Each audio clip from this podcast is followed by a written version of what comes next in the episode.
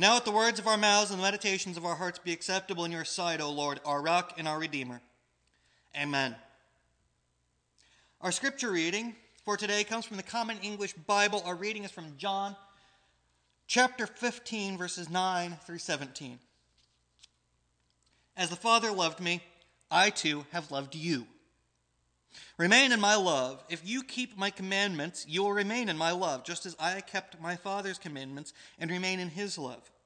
I have said these things to you so that my joy will be in you and your joy will be complete. This is my commandment love each other just as I have loved you. No one has greater love than to give up one's life for one's friends. You are my friends if you do what I command you. I don't call you servants any longer, because servants don't know what their master is doing. Instead, I call you friends because everything I heard from my Father I have made known to you. You didn't choose me, but I chose you and appointed you so that you could go and produce fruit, and so that your fruit could last. As a result, whatever you ask the Father in my name, he will give you. I give you these commandments so that you can love each other. This is the word of God for the people of God. Thanks be to God. This Sunday, we start a new series, and we'll be continuing this series until Lent. Over the next few weeks, we are going to be looking at different roles and titles that we have for Jesus in our series, Jesus Is. I wanted to start with a role that I think is quite possibly the most relevant and central role in our lives, while also being the one that I think we downplay the most. And for that, it would be that Jesus is your friend. And you know, this can feel a little odd because though we often will speak about Christ as a friend, we're not as good as treating him as such. And too often let the idea of Lord and King be so high and above that we almost treat Jesus as someone barely reachable. That we're barely able to reach him and that we're lucky to be able to do so.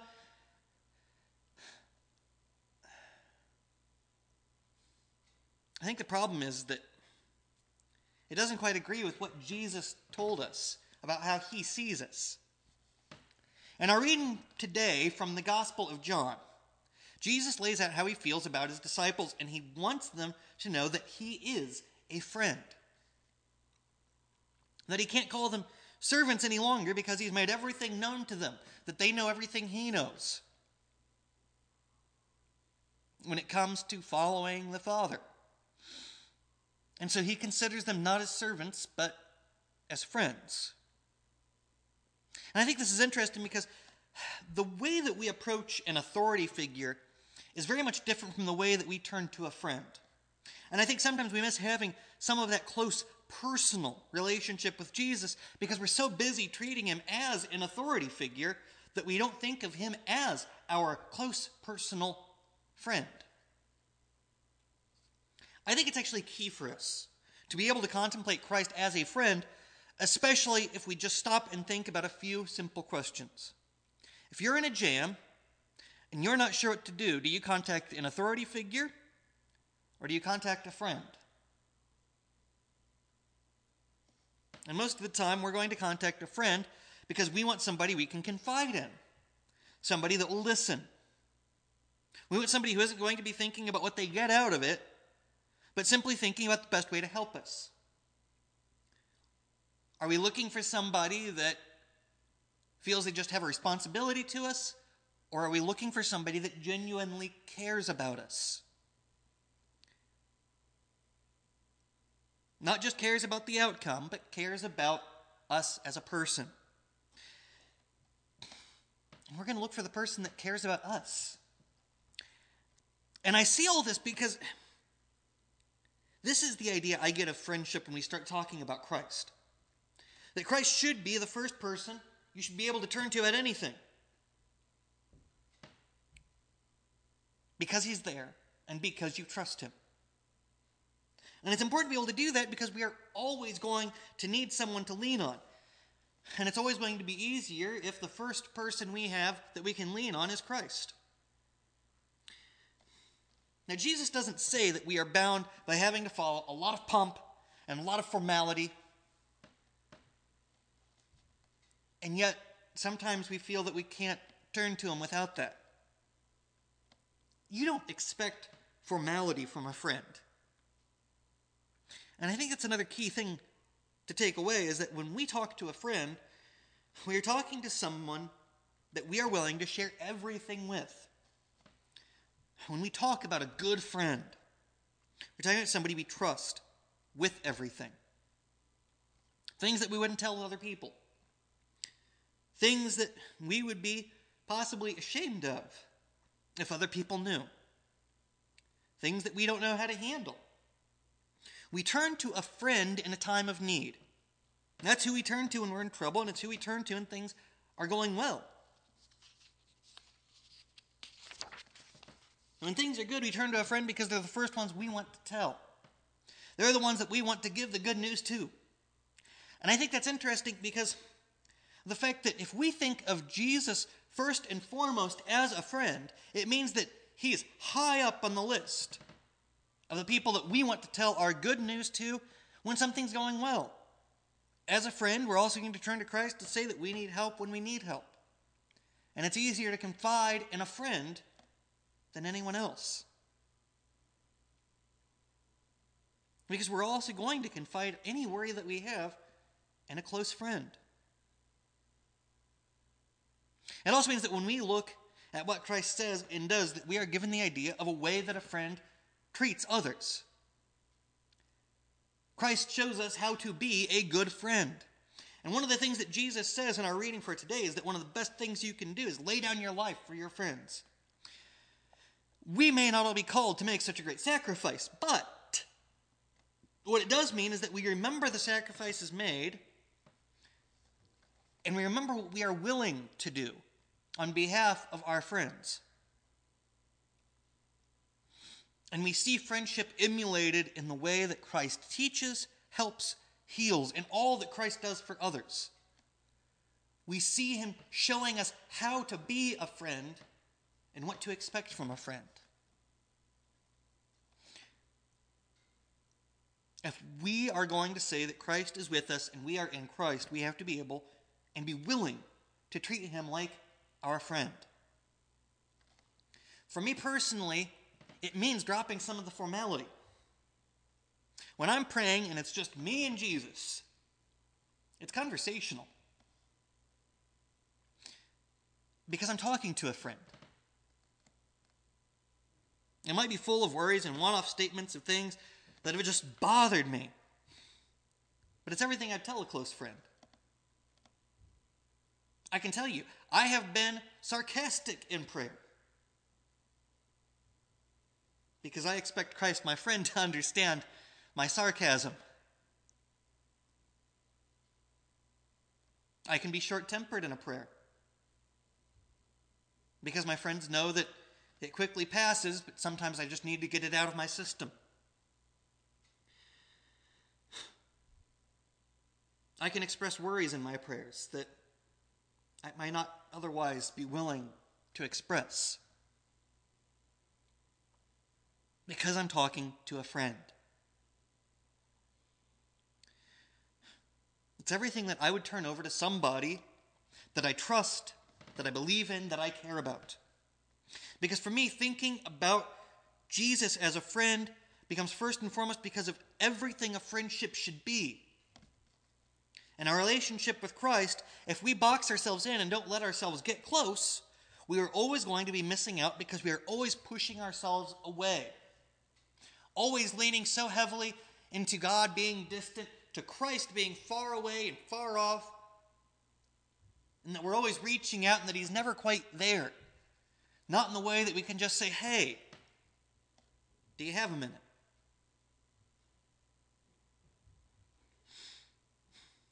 It's important that we be able to look at Christ as a friend because it helps us to understand our relationship better. Then we're not thinking about just being a servant to Jesus, always thinking about the things we're supposed to be doing and thinking of ourselves as beneath.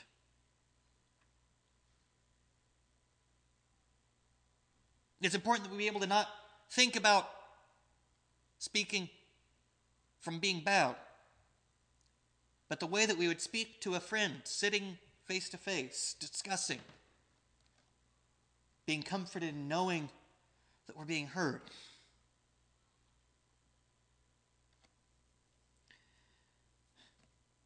It's that we're not thinking about all the ways that we are unworthy. Instead, we are thinking about how happy we are to have this person in our life. So when we see Christ as a friend, we're willing to let our guard down and to be comfortable, which means that we're going to be fully open. It also means that we aren't going to dance around and try to make everything sound better in our head. I'm sure we've all had that experience of trying to make things sound better than they are when we try to say them in prayer. An effort to convince ourselves of something that isn't true. Thing is, God already knows what we're doing and what we're thinking. But when we try to convince ourselves that things are different than how they really are, and we convince ourselves through prayer, we've got a problem. And one of the ways to safeguard against that is to treat Jesus as a trusted friend, someone you don't have to sugarcoat things to. Somebody that you can just say, look, things aren't great. This is how they are. Or, you know what? Things are great. And I don't want to say they're too great, but we can be open and honest. That when we treat Jesus as a trusted friend, we treat him as the person that you'd turn to and say, Look, I would try and keep this to myself, but I can't. I just need to get this off my chest. And there he is. Patiently there to listen and to help. Over the next few weeks, we will be talking about different aspects of Christ, different things that Jesus is. But I started with friendship because I think that all the other things have to be viewed through this lens of friendship. Now, some might be taken aback by that and think, well, shouldn't it be Lord? Because we think of him as our Lord and Savior. To me, Savior is simply who Jesus exists as. But it's something very different to think of him as a friend. And so this is about thinking of your Savior as your close personal friend. That when you think about him as king, you think about a king differently if the king is also your friend. When you think about a prophet, you think about a prophet differently if that prophet is your friend. A teacher becomes something different when that teacher is also your friend.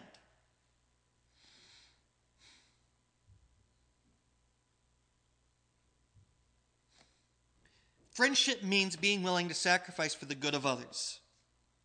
For Jesus, friendship means loving and caring. Being willing to do unpleasant things so that others don't have to deal with them. Being willing to listen. And so I wanted to talk about friendship first because the problem I run into is if we can think of Jesus as our friend, we are going to struggle to truly treat him as worthy of any other title. And I say this because it means that though Christ has entrusted everything to us and that he views us as a friend, it means that we're hesitating because we're unsure.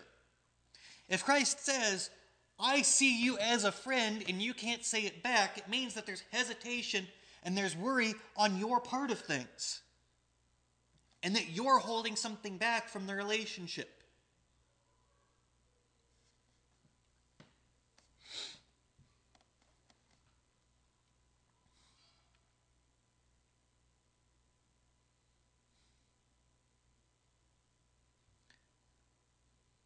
It might be that we're unsure of ourselves.